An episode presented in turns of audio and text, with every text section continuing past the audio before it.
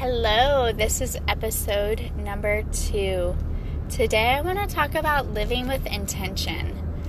So, I want you first to kind of think about your day and just in a quick little rewind through your day, think through what have you done so far today. When you woke up, from the time you had breakfast, from the time you hopped in the car, and then everything that's happened since go through your mental list and I want you to think about what have you done and we're going to break it into like three categories. So what have you done that's been out of pure habit? What have you done that's been very intentional that you intentionally decided to do something?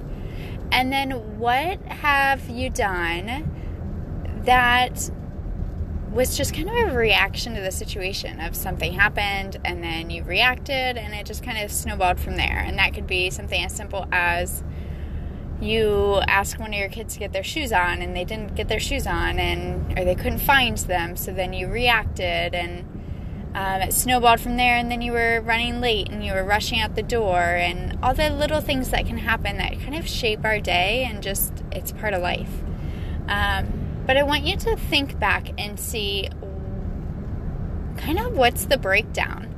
Is all of your day, are you just simply reacting to life and to what's happening to you? Or are you going through life kind of waking up with some set intentions of, I'm intentionally going to cook this specific breakfast for me and my family so that we have the energy and the fuel that we need to get through our day? Or are you intentionally taking time, um, perhaps at some point in your day, to exercise and to feel good about yourself? Or um, for those that have a brand new baby, have you taken the time to intentionally shower for the day? Sometimes it's something so little and minor.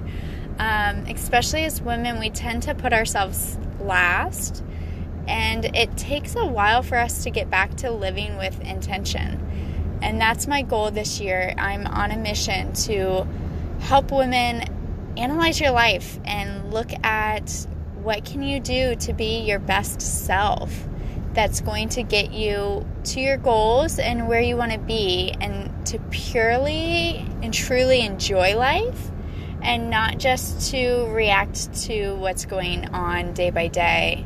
Um, so life is you have so many choices. You have I don't know, there's some stat about like how many thousands of choices you make throughout an entire day. And I want you to start making a few of those choices for yourself.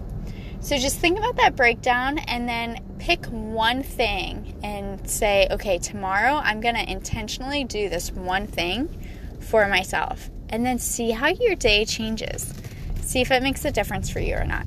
So, leave me a short little message blurb and let me know if that makes any difference in your day and how things roll.